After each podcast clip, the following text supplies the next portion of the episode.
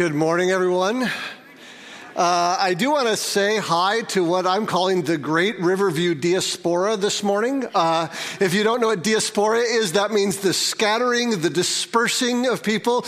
And we know, like, for instance, at Michigan State, at our MSU venue, uh, with Michigan State not having in person classes for a couple weeks, our college students are kind of scattered all over the place.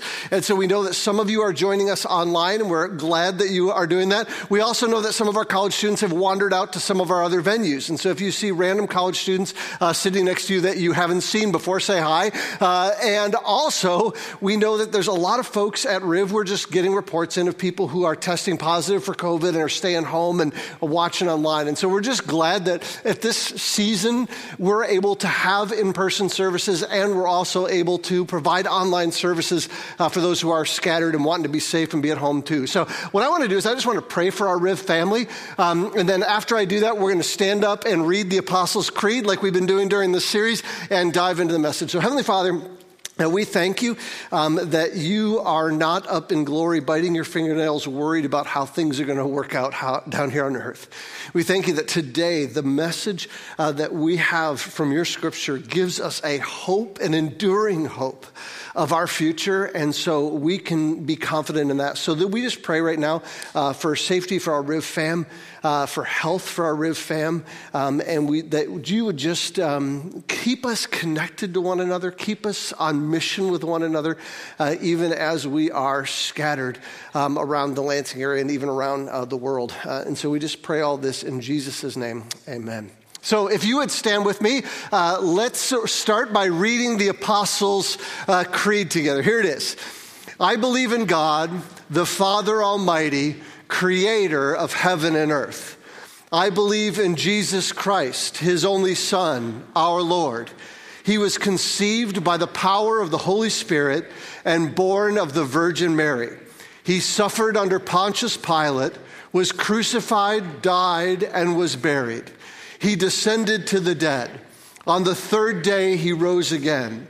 He ascended into heaven and is seated at the right hand of the Father. He will come again to judge the living and the dead. I believe in the Holy Spirit, the Holy Catholic Church, the communion of saints, the forgiveness of sins, the resurrection of the body, and the life everlasting. Amen. You guys can have a seat. Um, if you have your Bibles, uh, you could flip or tap your way over to the book of Acts, because uh, that's where we're going to be most of the time today. And Acts, this book, in, it's the fifth letter in the New Testament, was a letter written by a guy named Luke. Luke was a doctor who wrote a couple different letters to a friend of his uh, by the name of Theophilus. And so this is what he says is the introduction to his letter in Acts 1, verse 1. He says this. I wrote the first narrative, Theophilus, about all that Jesus began to do and teach until the day he was taken up after he had given instructions through the Holy Spirit to the apostles he had chosen. After he had suffered, he also presented himself alive to them by many convincing proofs, appearing to them over a period of 40 days and speaking about the kingdom of God.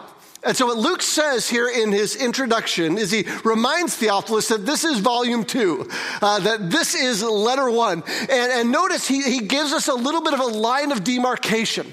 He's like, this is what my first letter was about, which, by the way, is the book of Luke that we have, the Gospel of Luke. And this is what my second letter is about. Do you see the, the line of demarcation? He says, my first letter was about what Jesus began to do and teach until the day he was taken up. And so, what this does is he, he explains in, in this three verses a summary of what Jesus began to do and to teach until he was taken up. And I think that this is important. So let's look really quickly at what he says. He says, first of all, that he chose his apostles. I'm going to stop there for a second because this is going to become really important in this message. The apostles is just another way of saying Jesus' disciples. They were called Jesus' disciples when, when he was on earth because disciple uh, means someone who is a student, right? So they were his students while he was here. And then there's this transition from the Gospels to the book of Acts. They are now called apostles. And apostles means someone who is a messenger or a sent one. And so the apostles were these 12 men that Jesus handpicked and gave his marching orders to. You may remember that one one of them, Judas, betrayed Jesus. So by this point in the narrative, there are 11. And later in this chapter, he'll choose, they'll choose someone to replace Judas, and there will be 12. And then later on, Jesus will miraculously pick a guy named Saul, change his name to Paul, make him an apostle as well. And, and so that was part of the work that Jesus began to do before he ascended into heaven. Dr. Luke also reminds us that Jesus gave these apostles marching orders, that he taught them. And he says he taught them what? through the Holy Spirit, which is significant. Jesus, who is the Son of God, one of the, the three members of the Trinity, relied on the other member of the Trinity, the Holy Spirit, to empower him and to guide him when he did his ministry that he began to do, which we're going to see is become, become important. Luke says Jesus suffered, which is a reminder that Jesus died on the cross, that he was crucified, that he was buried. He says that Jesus rose from the dead and that after his resurrection, he, he, was, he appeared to not just his disciples, but to a lot of other people. We see in 1 Corinthians that at one time Jesus was around 500 people. And one of the great proofs for me of the resurrection is that Paul writes this letter and says there's 500 plus people who saw Jesus. Go check with them because most of them were still alive. And we have no evidence that anyone ever went and checked with him came back and said, nope, they said he was dead. No, they, they actually saw him alive. He gave many convincing proofs. And then he hung out with these hundreds of eyewitnesses. And what did he do? It says he spoke to them about the kingdom of God. You see, the Old Testament had predicted that one day a Messiah would come and that this Messiah would be the king and that that king would set up a kingdom. And Jesus is that Messiah. Jesus is that king, but Israel, who had been waiting for him, rejected him. And remember, one of the key things that Jesus talked to them about was this kingdom. So hold on to all of that because it will all become important. And then Luke jumps from this little introduction and says, now we're going to get into the second letter. And if the first letter was everything that Jesus began to do and teach before he was taken up, this letter is what Jesus did afterward. And it's this chunk of the Apostles' Creed that we're looking at today. He, Jesus, ascended into heaven and is seated at the right hand of the Father. You see, after Jesus rose from the dead, he had a couple options.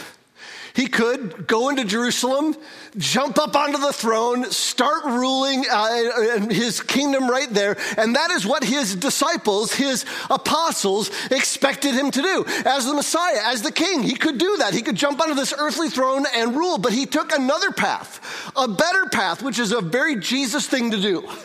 Look what it says, verse 4 and 5. It says, While he was with them, he commanded them not to leave Jerusalem, but to wait for the Father's promise, which, he said, you have heard me speak about. For John baptized with water, but you will be baptized with the Holy Spirit in a few days.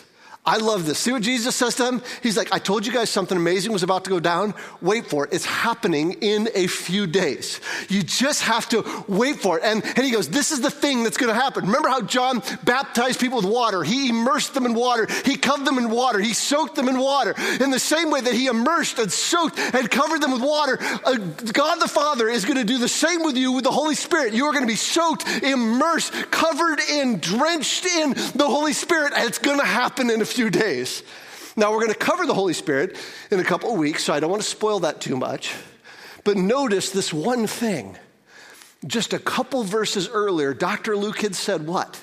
That Jesus began to do his ministry and teach the apostles through the power of this Holy Spirit. So, what he's saying to his guys is listen, the very same Holy Spirit that empowered me to teach you, that gave me the, the, the, the resurrection from the dead, all that, that, that Holy Spirit, you are now going to have.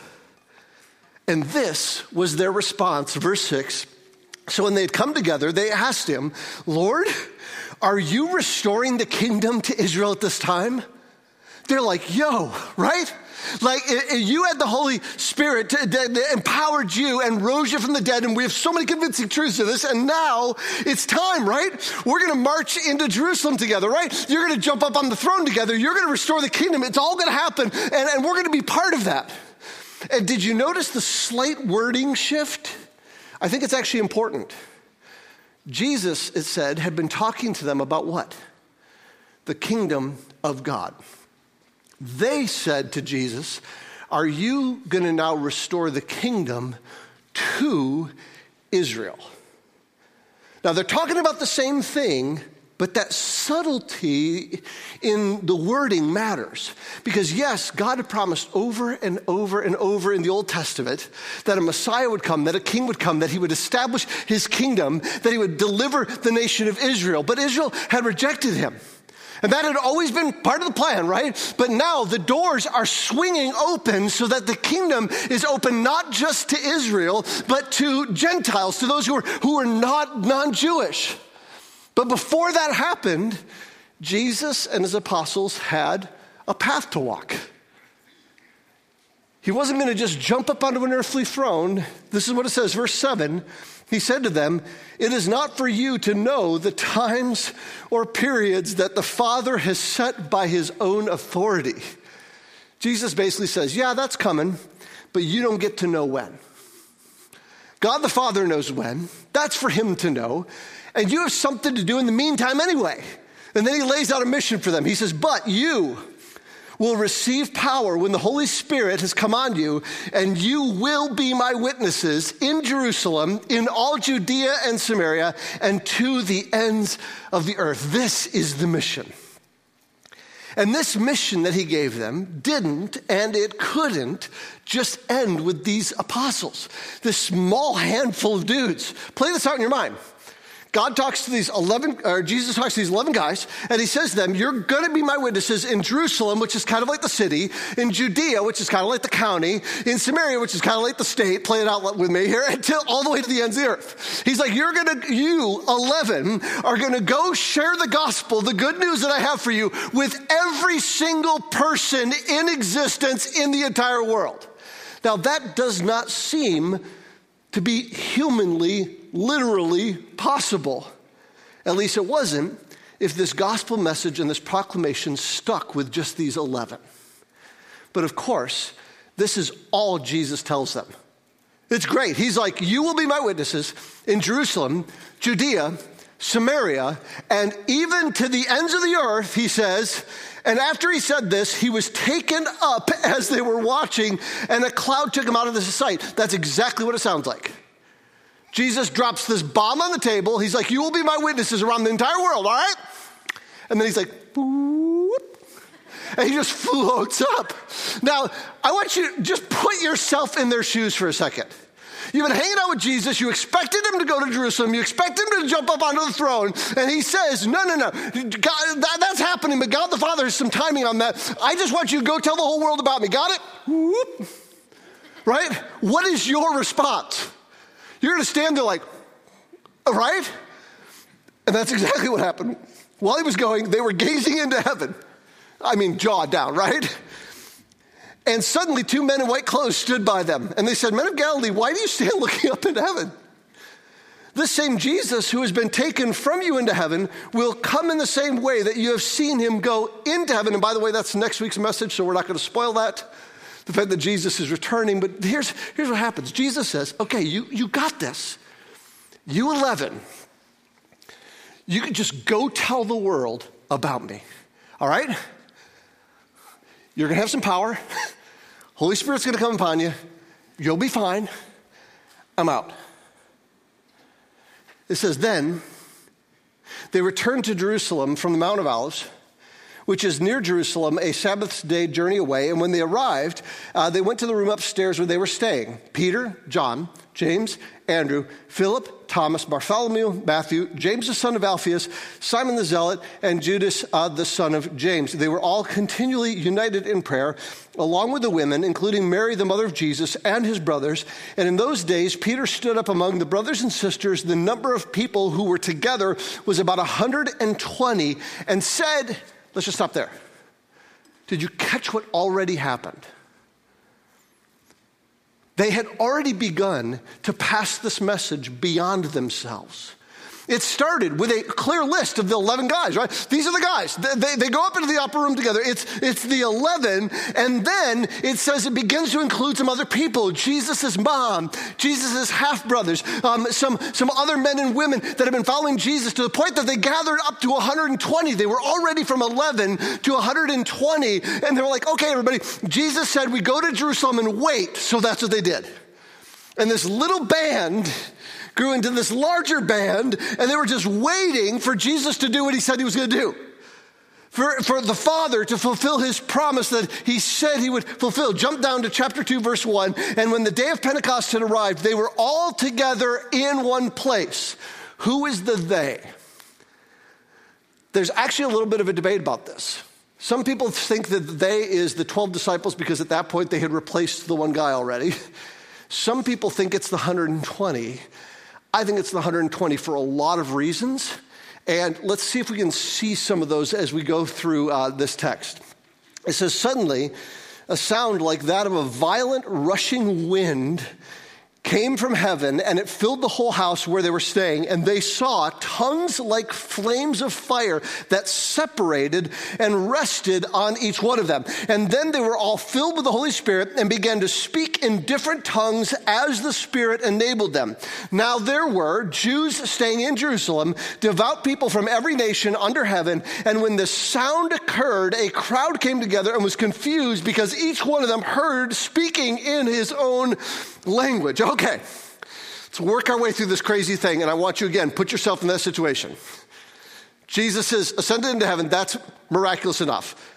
You'd seen him raised from the dead. That's miraculous enough. You're kind of used to miracle kind of things are going to happen, right?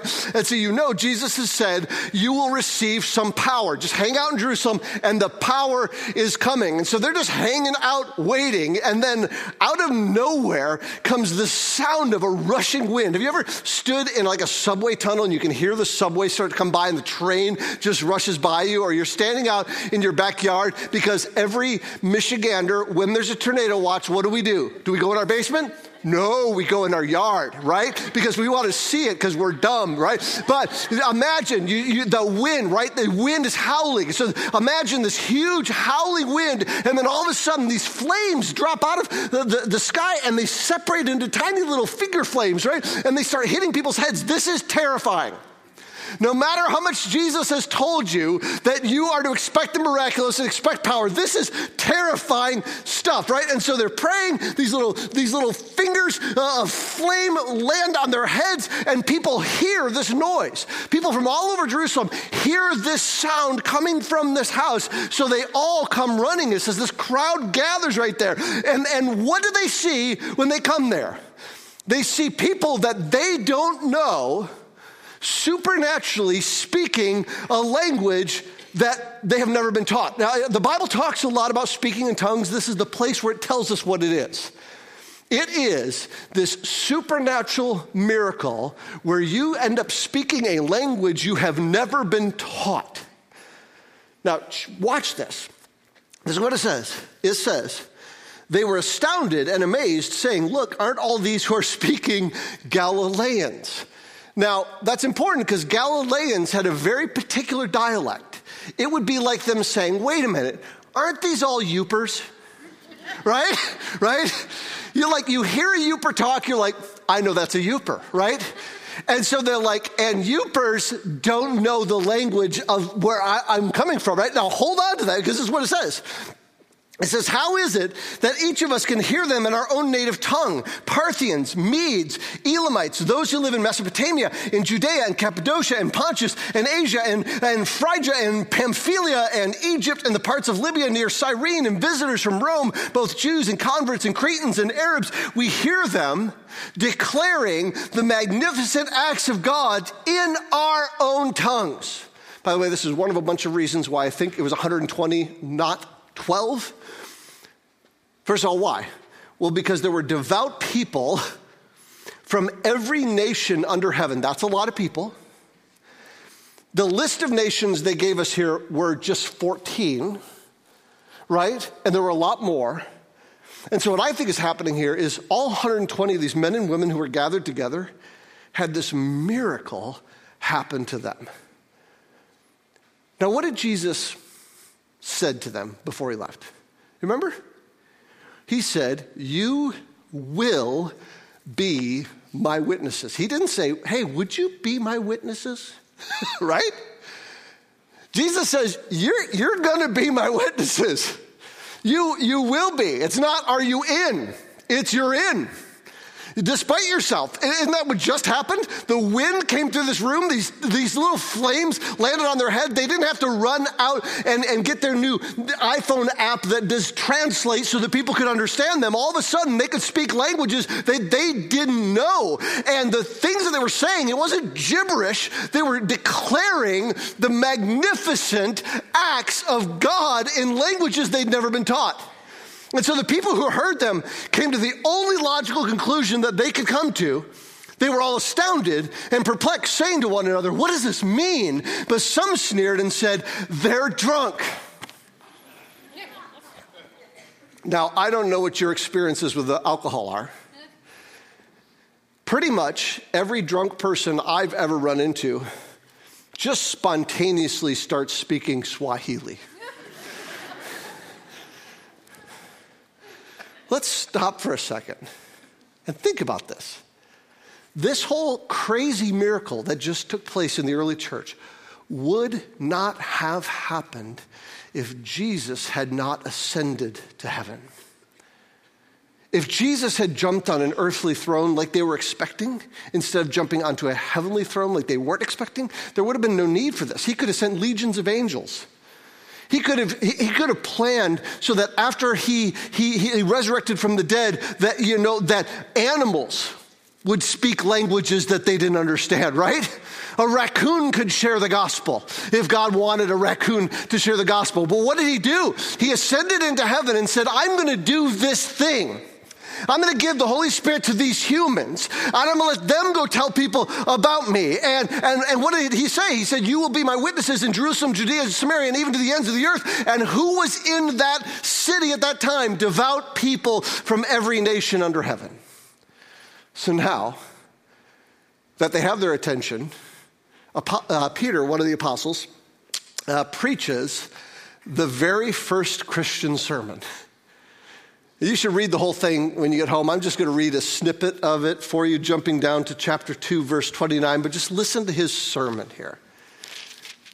He says, Brothers and sisters, I can confidently speak to you about the patriarch David. He's both dead and buried, and his tomb is with us to today. In other words, he's like, you can go just check out where David is buried and dig up his bones if you want to. And, and since he was a prophet, he knew that God had sworn an oath to him to seat one of his descendants on his throne. That's the kingdom that they had been waiting for. That was the Messiah that they were waiting for. He says, seeing what was to come, he spoke concerning the resurrection of the Messiah. He was not abandoned in Hades, and his flesh did not experience decay. This was the prophecy of what would happen. And he said, God has raised this Jesus we are all witnesses of this. In other words, the 120 of us, you can ask any one of us, we saw Jesus face to face. We were witnesses to him coming back from the dead. Therefore, since he has been exalted to the right hand of God and has received what the Father has promised, the Holy Spirit, he has poured out in you what you both see and hear. In other words, it's not alcohol, it's the Holy Spirit. That's what you guys are seeing right now. For, and by the way, I, I forgot to read this part because it's just the best. It's not in, in the notes, but right at the beginning, the first thing that Peter said, this was the introduction to his sermon Hey, these people are not drunk as you suppose because it's only nine in the morning. It's a great joke. That was his start. Anyway, he's like, it's not alcohol. This is the Holy Spirit. He says, For it was not David who ascended into the heavens. But he himself says, The Lord declared to my Lord, Sit at my right hand until I make your enemies your footstool. Therefore, let all the house of Israel know with certainty that God has made this Jesus, whom you crucified, both Lord and Messiah. Peter declares, Listen, here's the deal Jesus died. We know that. We saw it. Jesus rose from the dead. We know it. We saw it. Jesus ascended to heaven. We know it. We saw it. And now he is seated at the right hand of God the Father, fulfilling the prophecy that David had spoke until all enemies in the world are under his feet. In other words, Jesus is still at work. There was stuff that Jesus began to do in the Gospels, and now Jesus is still at work. He's just working from the right hand of God the Father. The Apostle Paul later in the book of Ephesians would describe this. He said this. He said, He exercised this power in Christ by raising him from the dead and seating him at the right hand in the heavens, far above every ruler and authority, power and dominion, and every title given, not only in this age, but also in the age to come. He goes, I don't care what authority you have, what title you have, Jesus is over you. And he subjected everything under his feet and appointed him as head over the church. Jesus is the head of the church, which is his body, his fullness of, uh, of the one who fills all things in, in every way. What he's basically saying is all rulers, all authorities, all powers, all dominions, anybody with any title down through history is under Jesus' feet. And so is the church. And Jesus pours out his blessing through the church. Watch what he says. You were dead in your trespasses and sins in which you previously walked according to the ways of this world, according to the power, ruler of the power of the air, the spirit now working the disobedient. We too also previously lived among them in our fleshly desires, carrying out the inclinations of our flesh and thoughts, and were by nature children under wrath as the others were also. Now, this is what he's saying, and you have to grab it. Despite what our world tells you, you start out dead. He says, You were dead. And then what does he say? You previously walked. And then what does he say? You previously lived, right? We had a code of ethics, a way of living that's, that we all start with. And it is every inclination of our flesh and thought. And so th- I know this is contrary to everything our culture teaches right now. But what he is saying here is that our flesh, every inclination of our flesh and thoughts is not oriented toward God. Now, does that mean that everything that we think and feel every desire that we have is sinful? No. We're all created in the image of God. He's given us good, deep desires. But what happens is we orient those things toward things on earth that we think will fulfill them. And every inclination of our heart and our thoughts and our mind is, is, is reaching for something, but all it can grab onto is death. He says, but God. You weren't just left there. But God, rich in mercy, because of his great love that he had for us, made us alive with Christ even though we were dead in our trespasses. But God, who is rich in mercy, like a rich dessert or a rich person, right? He has all of that. What does he say? Because he loves you, he made you alive in Christ. And sometimes we hear things like, oh, every thought and inclination of your heart is negative, and we're like, well, that's what I hate about Christianity. It says that I'm a bad person, and the rest of the world says I'm a good person, and, and the Christianity is just saying um, that, that, that, that the things I love are going to kill me. But what if the Bible's right about this? And, and by the way, don't take my word for it. Ask some really, really old people. I'm serious if they had their life to do over, whether they would orient it more toward themselves. I've sat with a lot of people on their deathbed. Never once. I'm sure they exist. But I've never met anyone who said, Man, I wish I had made this more about me. there's something in our heart's orientation that tries to make it about ourselves until it's just too late, but God.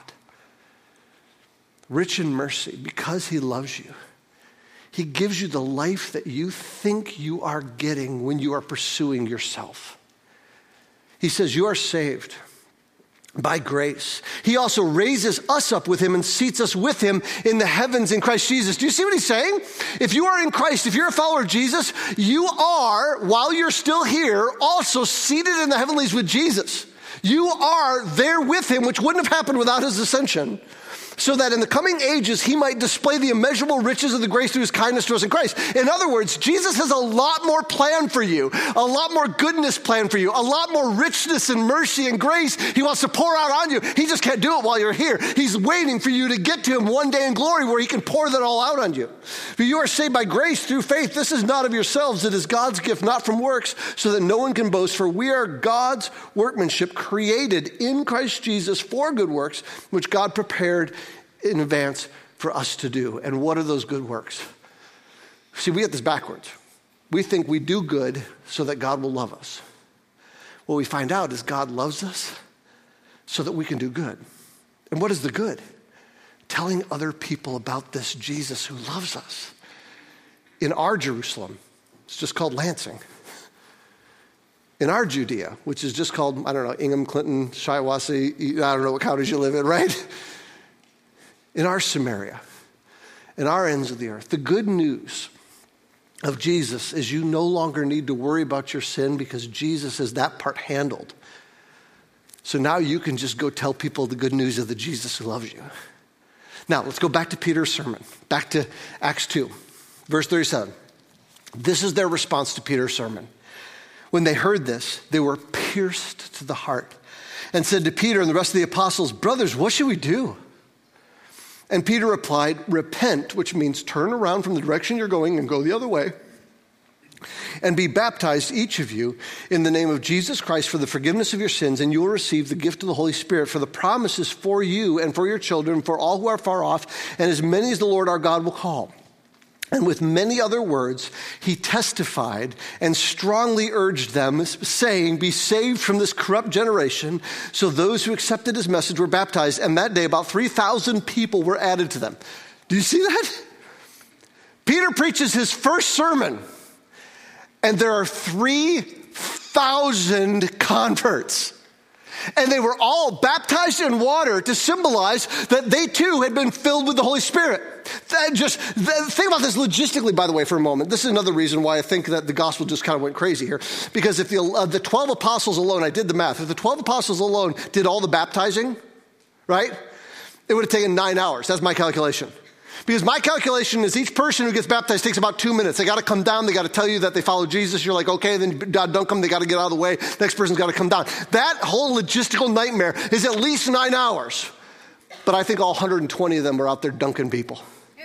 And I think as soon as someone came to Christ and they were dunked, they're like, who's next? They're in, they're doing it too. And by the time you're done, you not only have a, a, a, the very first megachurch, 3,000 people, you have 3,000 missionaries who are ready to go tell people about Jesus. All empowered by that same Holy Spirit that empowered the apostles that day. And look what happened. It says they devoted themselves to the apostles' teaching, to the fellowship, to the breaking of bread, and to prayer. I love this. The apostles were taught by Jesus, and so then they passed that message down. So they devoted themselves to the message of Jesus. These 12 laid the foundation of the church, empowered by the Holy Spirit. And then it was passed on to others. And then they had fellowship. What does that mean? They hung out, they spent time together, they loved each other. It says to breaking of bread. That means they ate, right? They hung out, they had meals, they broke bread together, and they prayed. And it said everyone was filled with awe And many wonders and signs were being performed through the apostles, and all the believers were together and held all things in common. Check this out. It says they sold their possessions and property and distributed the proceeds to all as they had need. Every day they devoted themselves to meeting together in the temple, broke bread from house to house. They ate their food with joyful and sincere hearts, praising God and enjoying the favor of all the people. Every day the Lord added to their number those who were being saved. Could you, could you just imagine? Because this has happened over and over down through history. God has done this again and again, where a group of people just devote themselves to Him, joyfully meeting together. I love the big and little here, right? They got big and little. They met in the temple, they met in their homes. They ate meals together. They, they prayed together. They were joyful. They were sincere. They shared everything. They basically, when someone had need, they're like, okay, I'll take care of that need. And the community just, what happened? It said that Jesus added to their number every day. They didn't even have to add to their number every day because Jesus was the one doing it as they committed themselves to these things. You know, we're in a tricky time in history. Like I said, we have the Riverview diaspora right now. We're scattered. And there are times where it's, it's hard. It's hard to think about how can we gather together in safe ways. And of course, we have different people with different opinions on what's safe and what's not. But this is my challenge. Let's not let this example go away. Let's find creative ways to gather. Let's find creative ways to meet each other's needs. And let's do it joyfully with sincere hearts. Jesus is not worried about what's happening next. He is seated at the right hand of God the Father, and He has promised that if you have placed your faith in Him, you're seated there with Him. So you don't have to be worried either. I love the tone of these last couple verses. Just listen to this again. They ate their food with joyful and sincere hearts, praising God and enjoying the favor of the people. You see that? That means that when people looked at the Christians, they looked highly on them. They, they looked highly on them. And every day the Lord added to the number those who were being saved. Notice what they did and what Jesus did. They were joyful and sincere as they gathered and met each other's needs and told people about Jesus. And then Jesus did the work of saving. I don't know what that's going to look like in 2022. No idea. But I'm excited about that. I'm excited about that being part of who we are as a church again. God has done this again and again down through history.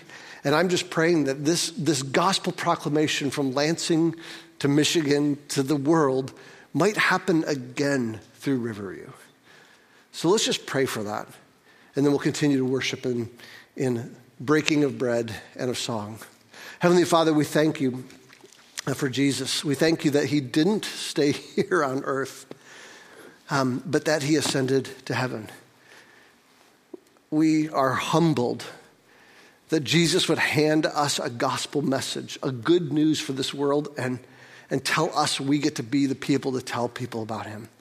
And so we just pray that this description of these early followers of Jesus would be the description of us that we are joyful, that we are sincere, that we are devoted to Jesus' teachings that was passed down through the, the apostles, that we be devoted to prayer, that we be devoted to gathering together, however we figure out how to do that in this age that we be devoted to one another and meeting one another's needs as they are presented to us.